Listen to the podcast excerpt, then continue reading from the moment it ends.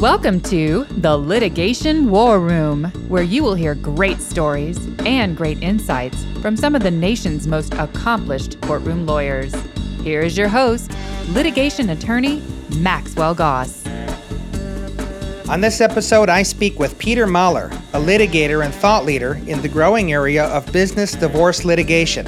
That is, cases involving breakups and disputes among co owners of closely held companies and partnerships.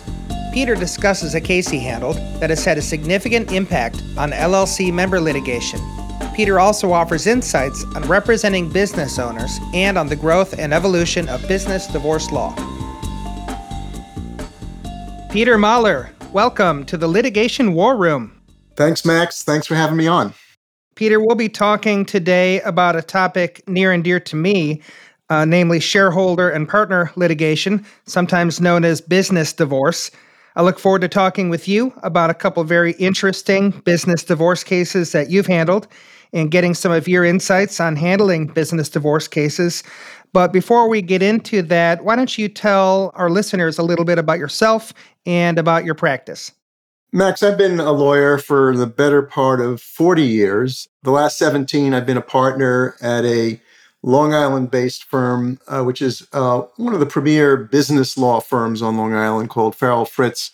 But I've always, my career has been spent in New York City, which is sort of the center of, of you know, my practice. And um, it's a firm that caters to the middle, mostly to the middle market, to privately owned businesses which is a good fit for for a business divorce practice, of course. Well, great. How long have you been doing business divorce law? Well, you know, I first got exposed to it as a very young lawyer in the 80s. And then toward the late 80s, I got more immersed in it as a result of pairing up. I was a young associate. I was working with a partner who had several major business divorce cases that he brought in. And, you know, that's how I cut my teeth you know, sort of went to school and just immersed myself in learning the law. And, you know, this took place over a number of years with a number of different cases. And there was very, there was really no one else out there who was writing, teaching. It was all kind of new. And um, so I was pretty much learning it on my own. And um, over time, just built up a lot of knowledge and eventually, you know, started writing about it. And the rest is history. Backing up a little bit before we get too deep in the weeds, for the benefit of our listeners, what is business divorce? Yeah, you know, a lot of when when I use that term to people who aren't familiar with it, they they immediately associate it with matrimonial divorce, and I have to explain to them, no, it, it is what it sounds like, business divorce, and you know, very simply, it's it's it's the separation of you know business owners who don't want to be together anymore it can be an amicable parting of the ways, or it can be a very nasty, drawn out, expensive, litigated parting of the ways. I mean, the classic business divorce case would be a minority owner suing to dissolve, you know, the corporation or the partnership or the LLC. Um, but there, there are other types of disputes that fall under that general you know, heading a business divorce. It could be a shareholder suing, uh, asserting derivative claims, alleging that the majority is, you know, paying themselves excessively or self-dealing or things like that. So, you know, it, it, it covers a lot of territory, but generally speaking, it's fights between co-owners of closely held businesses. Right. And when I think of business divorce, I often think it's really an aptly named I mean, it's just a colloquial name for really a collection of causes of action and a collection of of types of fact patterns that one sees. But it's aptly named for a couple of reasons. One, at least in my experience, and you can tell us if it's true in your experience, a lot of times there's a lot of personal rancor. Sometimes there it's brother versus sister, brother versus brother. Sometimes there's an actual matrimonial divorce that's related to it, often some personal rancor, and also often, but not always, there's a division of assets at the end. So there's more than one parallel to actual matrimonial divorce, it seems to me. Yeah, I, I couldn't agree with you more. And and uh, it's funny you mentioned family because over the years, and I don't I don't have an explanation for this, but over the years, more and more and more of my practice is dealing with family-owned businesses I'd say over 50%. And, and those are really tough ones because, as you say, it, it can be father against son, sister against brother and all those permutations. And there's a lot of emotion that can get in the way of you know resolving you know business issues. And how does business divorce relate to uh, shareholder oppression? I, I don't know. Sh- in Michigan, we have a very robust shareholder oppression statute and a pretty developed and evolving body of case law around shareholder oppression. I believe New York recognizes a cause of action for shareholder oppression. Yeah, I think just about every state except Delaware uh, does that, and and it yeah it, it is a very common issue because of the nature of you know these you know democratic you know business entities where majority rules unless your agreement says otherwise. And you know so the majority will do what the majority will do. And often it's to the disadvantage of the minority. And since these are not publicly held companies you know where does the minority owner go they can't sell their shares they're sort of locked in unless they have again something in their agreement that provides some sort of way for them to monetize, liquidate their interest.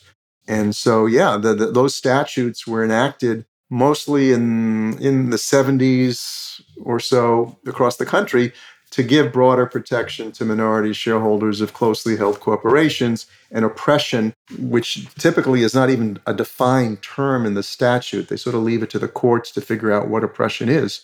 But um, that has become sort of the, the work engine of litigation brought on behalf of minority owners. Right. And often it's a vehicle for sidestepping or getting around doing a shareholder derivative action, at least in the context of a closely held company.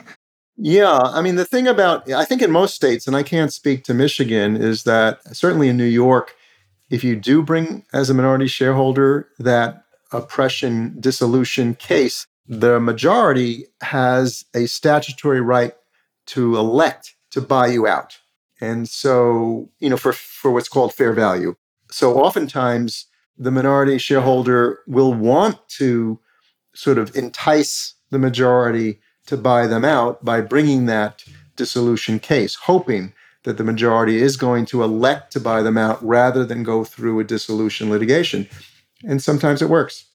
In Michigan, that's not the case. That's interesting. Often getting a buyout at fair value is the end game for a minority interest holder in a corporation or an LLC in, in filing an oppression action.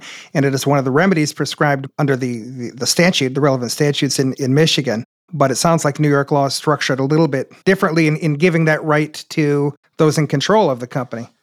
Yes, and, and, and New York is really out of step. Uh, New York hasn't really amended its statutes, updated them in all the years. Other states have, I think, taken a more enlightened approach, also giving the, the court the power to order a buyout. And it could go in either direction. It could be the minority buying out the majority or the other way around. New York hasn't quite caught up. And just focusing a little more on your practice, what kind of clients do you typically represent? Or do you represent people on both sides, control, non control? Yeah, interestingly, it's not like in other types of litigation where you're, you know, if like employment litigation, you're either representing employees or management, and, you know, right. rarely do you jump the aisle. It's not like that in business divorce at all. Um, I so I can represent and have represented many minority non control owners. I've represented many majority control owners. And it really doesn't come back to bite you on the rear end in any way. As far as the types of clients, they just run the gamut, Max. I mean, all sorts of uh, sales businesses, uh, you know, operating companies, manufacturers, sales, service, really of all of all types, as well as professional uh, organizations, law practices, medical practices, dental practices. If there's any one typical or most common client, New York being a real estate town, it's real estate. Real estate holding companies, particularly that's where there's so, so many family owned real estate companies out there. You know, grandpa, great grandpa back in the 30s, 40s, 20s built up a portfolio of real estate in Manhattan or other uh, elsewhere in the city, and it's now been passed down to the second, third, or even fourth generation. And as you get, you know, further into those, you know, generations, you know, whatever bonds there were that kept the family unit together back then, they're starting to fray. So there is an awful lot of um, business divorce, at least in New York, I suspect elsewhere involving real estate holding companies. Sure, that's interesting. But really, it can be any business. Anytime you've got two or more partners or members or shareholders and they have a dispute and they want to go separate ways, they need somebody who really focuses on uh, on this area of law. Often, the uh, at least at least in my experience, the the sort of there's some great business lawyers out there, um, but but business divorce law, you know, navigating these disputes can be um, very treacherous waters and really require a high degree of specialized knowledge. Yeah, and that's uh, you know I think that's a relatively new phenomenon. I, I mean, when I started, I was not aware of anyone who called themselves a business divorce lawyer and now you can find quite a number who do. So it, it sort of has developed into a recognition that, that it does require some specialized knowledge, which didn't used to be. Well, Peter, I want to talk to you today about a couple of interesting cases that you've handled dealing with business divorce in the context of an LLC or a limited liability company. I know LLCs can present some special questions and challenges both because LLCs are a relatively recent innovation and also because LLCs are in some ways a different type of animal from a corporation. Yeah, and and I assume in Michigan as in New York and really across the whole country, LLCs have just taken over. You know, the rate at which new, you know, entities are being formed as LLCs far outpasses, you know, limited partnerships and, and close, you know, corporations now. And you know that's a that's a complete transformation of my practice. When i started there was no such thing as an llc back in the in, in the early 80s or mid 80s now the majority of my work involves llcs and um, you know that's where the action is and and even though in most states llc laws have been on the books about what 30 30 to 35 years maybe it's still as you said relatively new and there's still a lot of open questions. In New York, I know there are, and I'm sure in other states, where the courts, even though it's been 30 years, they still haven't addressed a number of important issues.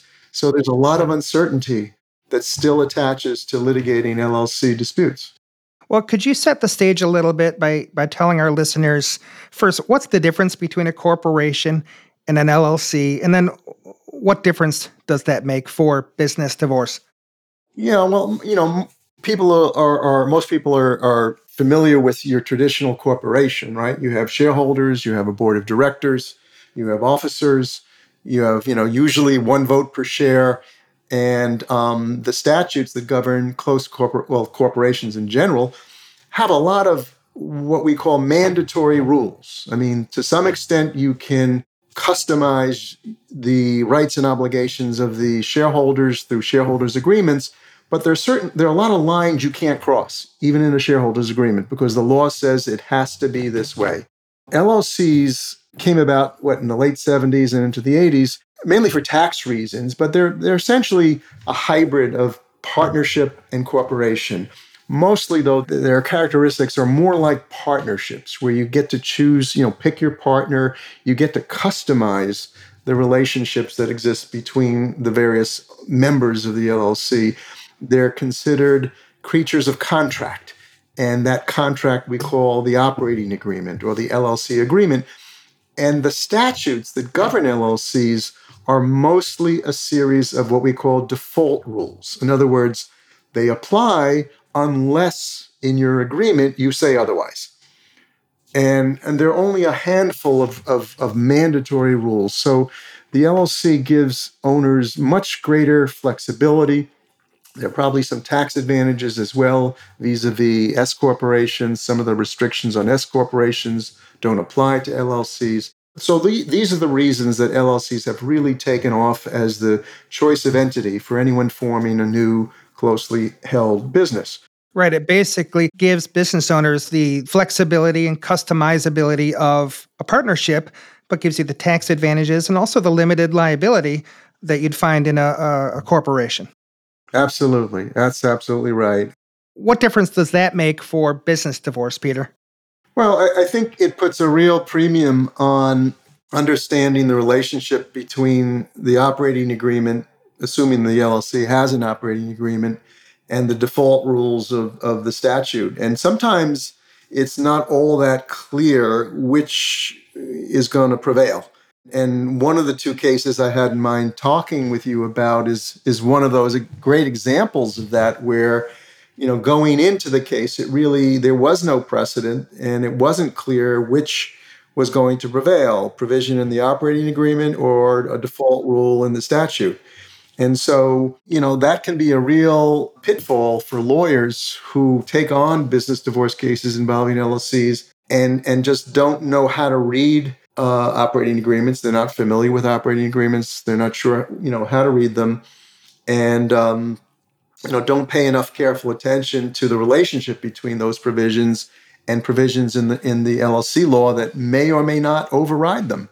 You know that's that's a you know interesting and potentially dangerous area for lawyers Right, absolutely. And um, certainly, well crafted operating agreement is important. And when you don't have a well crafted operating agreement, or when you don't have an operating agreement at all, seems like that's when some of those issues of the interplay between contract law and um, these default rules under the LLC statutes really, really come into play.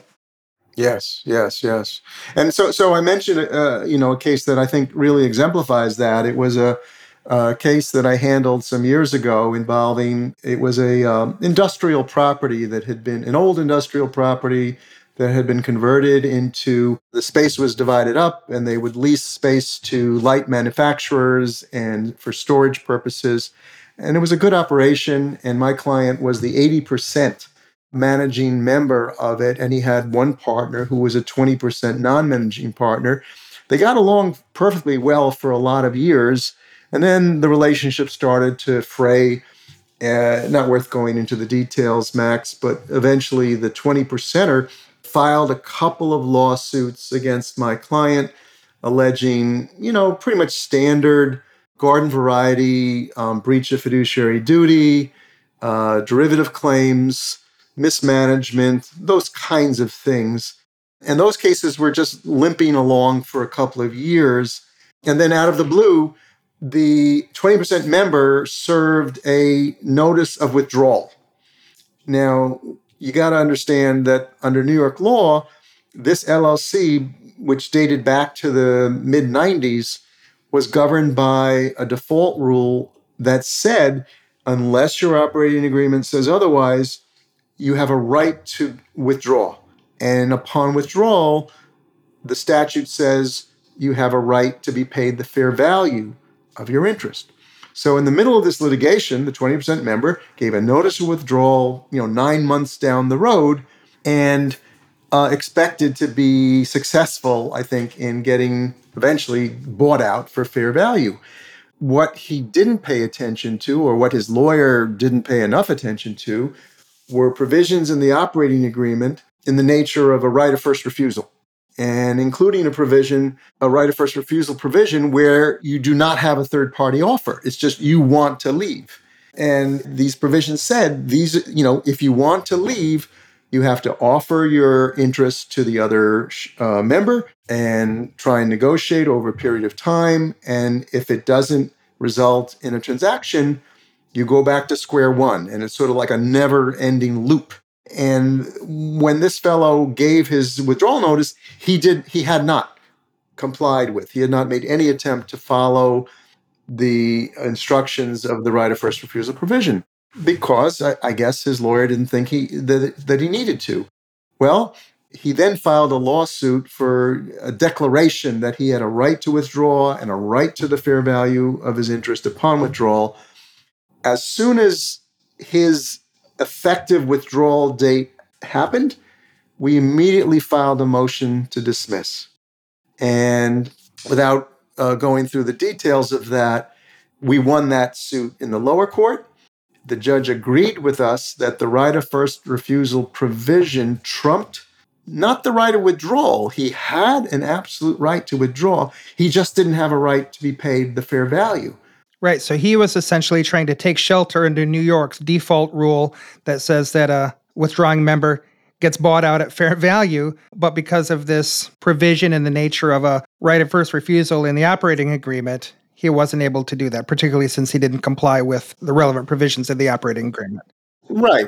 And, and you know, this was a first impression case. This, you know, there was really no prior case that dealt with the situation. And you know, the the outcomes someone could could certainly say, well, I don't understand. So you have a right of withdrawal, but you don't have a right to be paid for your shares when you withdraw. Eh, but that's what happened. His withdrawal was effective. As of the date of withdrawal, he was no longer a member. So not only did we get the fair value claim dismissed, we also got all of his derivative claims dismissed because he no longer was a member and no longer had standing to sue derivatively. So, you know, he was, you know, up the river without a paddle at that point. So he couldn't seek an accounting, he couldn't get a buyout, all the remedies he had been seeking, he no longer had standing to pursue these. He opted out. What's the he was um SOL. yep. Okay. That's a technical technical legal term, yes. Yes. And, um, you know, eventually, because, you know, I think down the road there was a buyout, not anything close to what this gentleman wanted, but just to, you know, really truly separate them. But again, that, that was, as I say, a great example of the need for lawyers to pay ultimate attention to the relationship between the operating agreement and the, and the default rules of the LLC law. And, and, you know, it was a great you know, victory for my client and we had to take it up on appeal, by the way. It, it, took years to, to get the courts to get us to the end of the, of the case. But um, in the end, it was certainly worthwhile for our client. And Peter, this was the Jacobs case? Yes. Jacobs v. How do you say it? Cartalemi? Yes, yes. And, and I've written about it on my blog as well, if anyone really wants to get a little more information on it. Well, I actually pulled it up on, on Lexis, and it looks like it's a very heavily cited opinion. Yeah, mostly it's cited for the proposition that once you're, you know, out of the company, for instance, by way of withdrawal, or you know, you, you, you no longer have standing to sue derivatively. It's it's not unlike on the corporation side, where if you're no longer a shareholder, you can't continue to to litigate a derivative claim. Now, um, turning to the, is it Farro? Is that how you say it? The Farro case?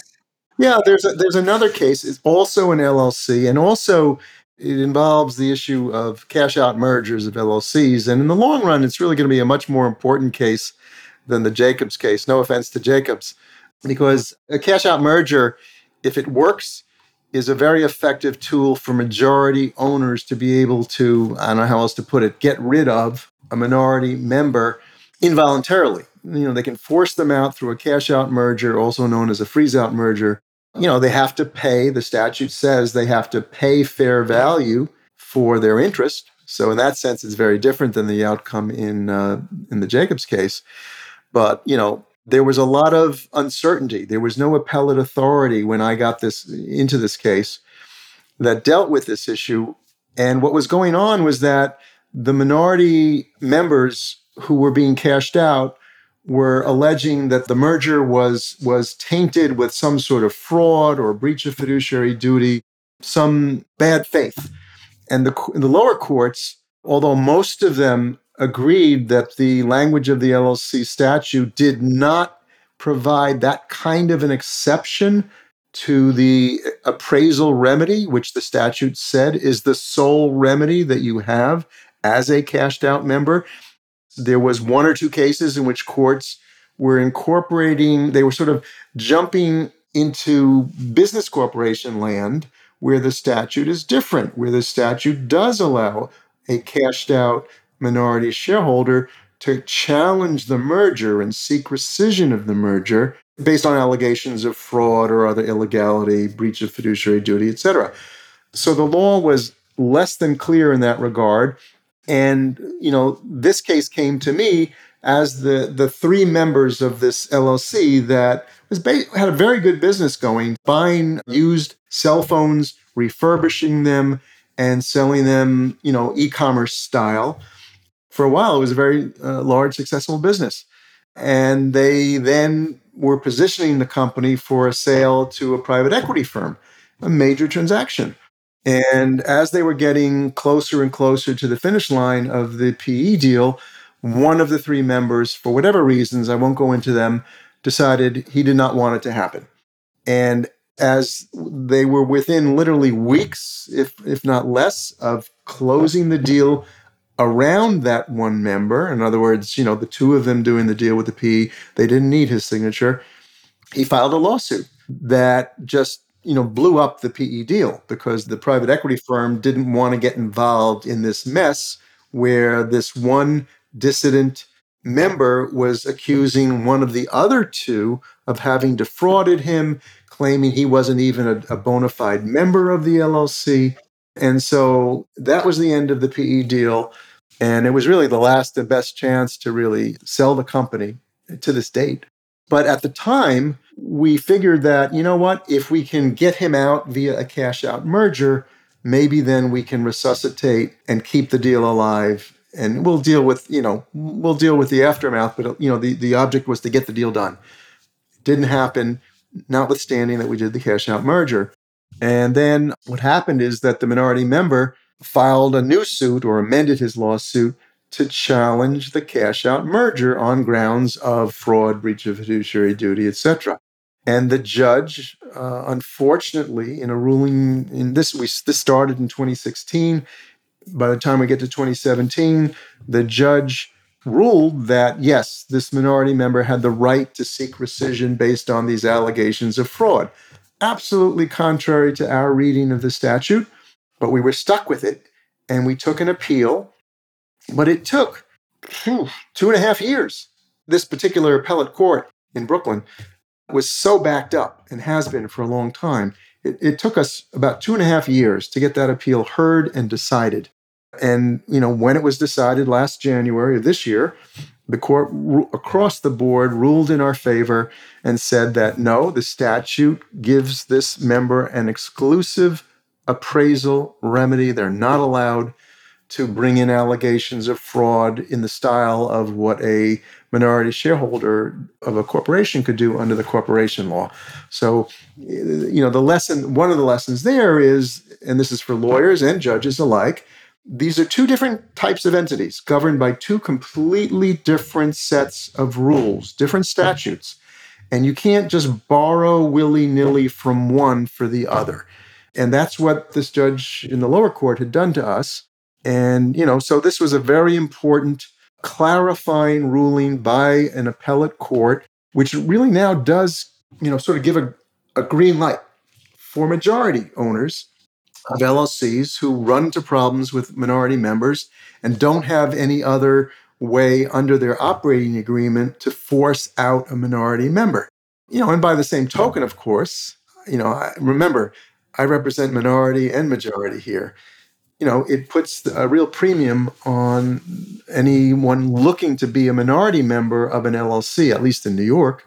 They need to bargain for the, certain rights when they enter into the LLC, when they're signing an operating agreement. They, they should want to bargain for certain veto rights, if you will. You know, uh, you often see in operating agreements and shareholders agreements something called a major decisions provision that says for these particular types of decisions, you need unanimity of the members or the shareholders.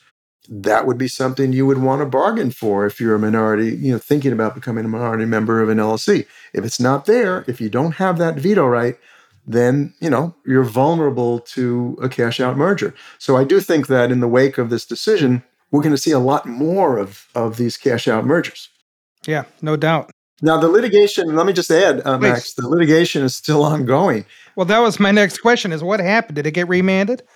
Unlike the Jacobs case, you know, once the, the appellate court ruled, that then opened the reopened the door, I should say, for my client to go ahead now and file an appraisal action, an appraisal proceeding to have a court determine what is the fair value of the interest of the member who was cashed out. So that litigation is really just getting going now.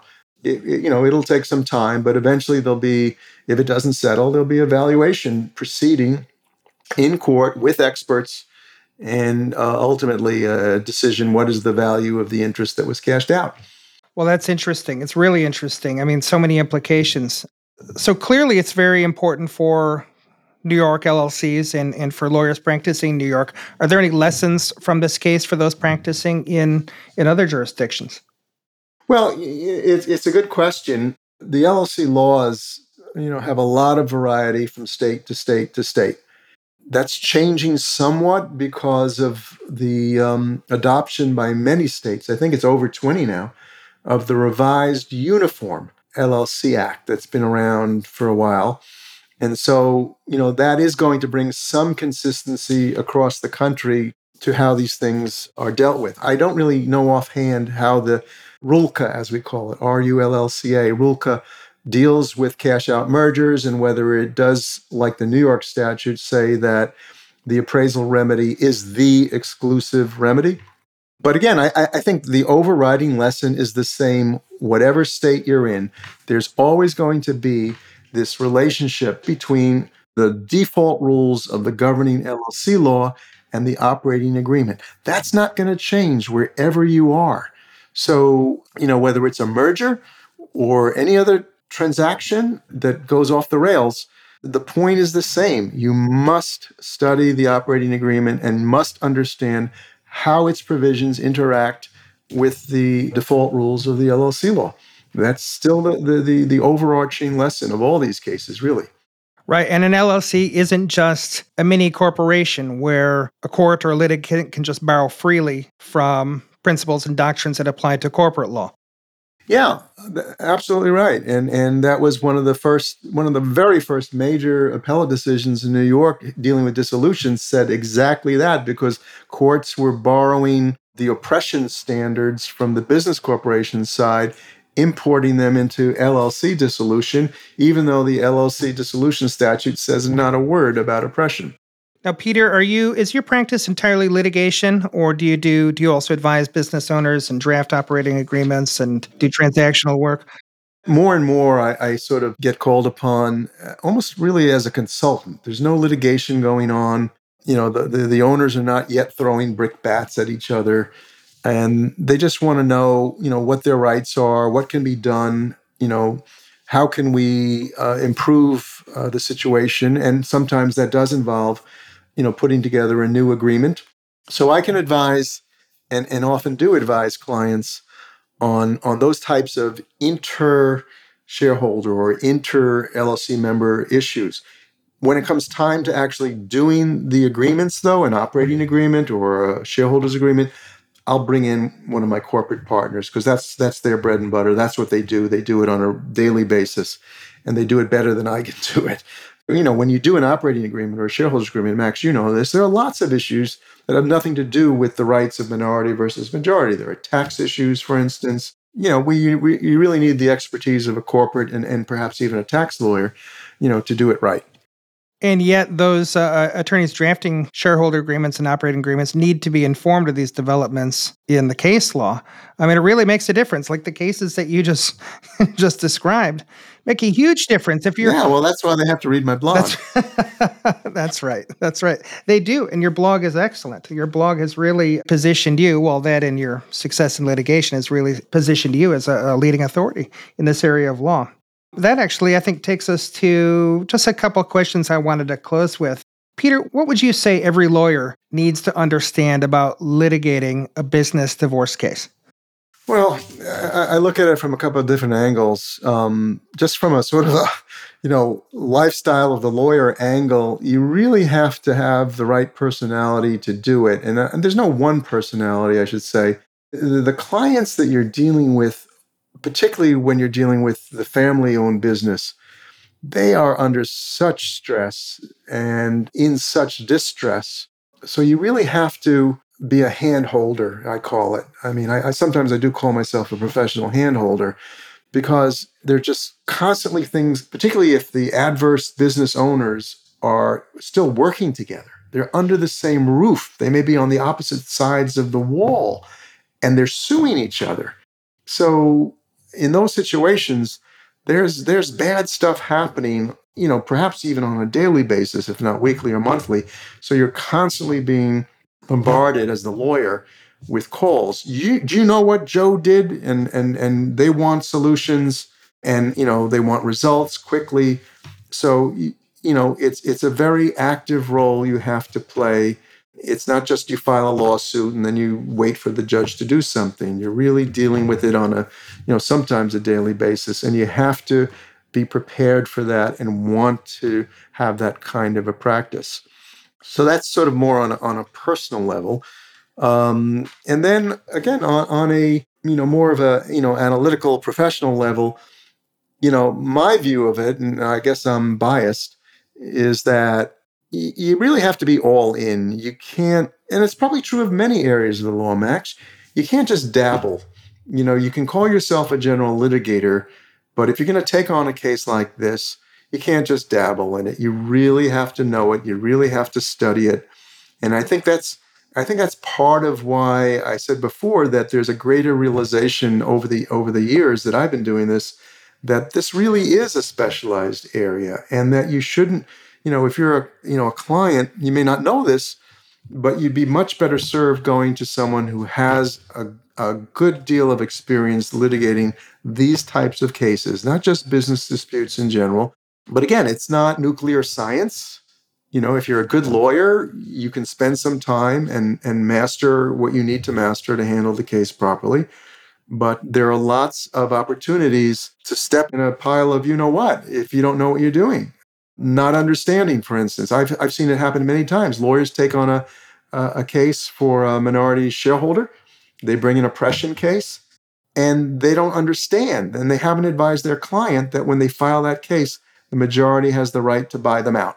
That's a major problem and a major mistake if you haven't told your client about that. And you know you need to know the statute. You need like i said i i, I know i'm repeating myself but you just have to understand the statutory law the case law and whatever the sort of you know constitutive documents of the enterprise are the operating agreement the shareholder agreement the partnership agreement. You have to understand all of that in order to do your job you know, it's interesting. Uh, you said so much that's of interest, but I want to pick up on this one point about New York law and how the majority has the right to buy out a minority once the case is filed, an oppression case is filed. There's the inverse problem under Michigan law, and I think under some other jurisdictions too. Sometimes a client needs to be advised just because you filed a lawsuit doesn't mean that they have to buy you out. Because at least where I practice, often, not always, often that's the end game is to to compel the majority to buy the minority member or shareholder out and to buy them out at fair value rather than whatever they're able to negotiate otherwise. And there's a lot of expectations that often need to be managed. That's a that's a remedy that you get at the end maybe if the court orders it and you don't have that as of right without a court order. You know i've i've preached this forever the vast majority of these business divorce cases are what I call, you know, tactical litigation. If it's a viable entity, if, if it's a if it's a business worth continuing, it's not a corpse because who wants to fight over a corpse? But if it's a viable business and you have two or more owners who simply can't get along anymore, then inevitably there's going to have to be at the end of the day a buyout or or maybe there's certain businesses you can split them up in some fashion but it's going to happen. And it's either going to happen because people put aside their emotion and realize that litigation can be long expensive there's opportunity cost involved and get a deal done up front or or or relatively you know soon or they can go through. You know i've had litigations that go 8 years you know, and spend a lot of money. But eventually, they get to the same place that they could have gotten to on day one if they had just sat down and figured out how to make a deal. And listen, I, as a practicing lawyer who has to make a living, I get my benefit from people who don't want to do it that way. But I'll still advise them that, you know, it's going to be a long haul. And you really need to think about, you know, just making a deal well, Peter, with that, um, appreciate your insights. I appreciate the time you made for this interview. It's been really interesting and enlightening. Before we go, um, you're an active blogger, and I know you also host a podcast yourself. Um, where can listeners find you? Well, uh, readers can find me um, on uh, New York Business Divorce blog, nybusinessdivorce.com. It's, I've been, I started that blog uh, in 2007 and we have published a long form article uh, every Monday for the last uh, what is that now 14 years? I've never missed a have never missed a Monday and I, I actually have two now fellow bloggers with me so uh, I'm not doing the writing all by myself. I, do, I still do most of it and it's just a wealth of information. There's something like 700 articles on it by now. And for those who uh, prefer to listen to podcasts, and I hope uh, those listening to your podcast will do the same with mine, it's called Business Divorce Roundtable. And I guess you can find it on iTunes and some other platforms. As you mentioned off camera or off mic, I should say, Max, I, ha- I have to I haven't done enough of my podcasting of late, but I'm hoping to get back into it. But I've done some really, uh, I, have interviewed some really interesting people, particularly a, a, number of appraisers. And I think business appraisal is an underappreciated area of the business divorce practice. We haven't really mentioned or talked about it, but if you're going to be a business divorce lawyer, you also have to become a semi master of, of business appraisal. Well, as long as you brought it up, can you just expand on that a, a, little further? What do you mean when you say you've got to become a master of business appraisal? Well, you, you know, a lawyer is not a business appraiser. I mean, business appraisal is a, a, a true discipline that involves a lot of training, a lot of study, a lot of experience, and heavy doses of math so it's not something that your typical, you know, litigator knows inside and out. But you need to know the language, you need to know the concepts, you need to know the methods. You need to be able to cross-examine expert appraisers and examine your own appraisers. And if you if you're not familiar with uh, you know appraisal, not only the the appraisal methodology but the law that governs appraisals, and there's a lot of mostly in Delaware is where you see most of that law being made. Because as I said, you know, there are many of these cases that end up in judicial appraisal proceedings, such as the cash out mergers that we talked about. Any fair any fair value, the oppression cases where there's an election to buy out the minority shareholder, that will result in an appraisal proceeding. I love appraisal, the appraisal aspects of. I find it really interesting and I love working with appraisers. It's, it's really interesting stuff. Well, Peter, it has been a pleasure. Uh, I've really enjoyed talking with you. Thanks so much for sharing your insights on the litigation war room. Max, it's been a pleasure. Thank you for inviting me on. You have been listening to The Litigation War Room with litigation attorney Maxwell Goss. Maxwell Goss represents clients in intellectual property and business cases in Michigan and around the country, bringing forceful advocacy and creative solutions to every case he handles. For show notes and more episodes, please visit us at thelitigationwarroom.com. That's thelitigationwarroom.com. If you like what you heard, please subscribe to the Litigation War Room. And please, rate and review us wherever you get your podcasts. Thanks for listening. The Litigation War Room, including the podcast and all website content and social media on all platforms, is for informational and entertainment purposes only. This podcast does not provide legal advice and does not give rise to an attorney client relationship under any circumstance. All views, opinions, and statements expressed by guests are those of the guests making them, and not those of the litigation war room.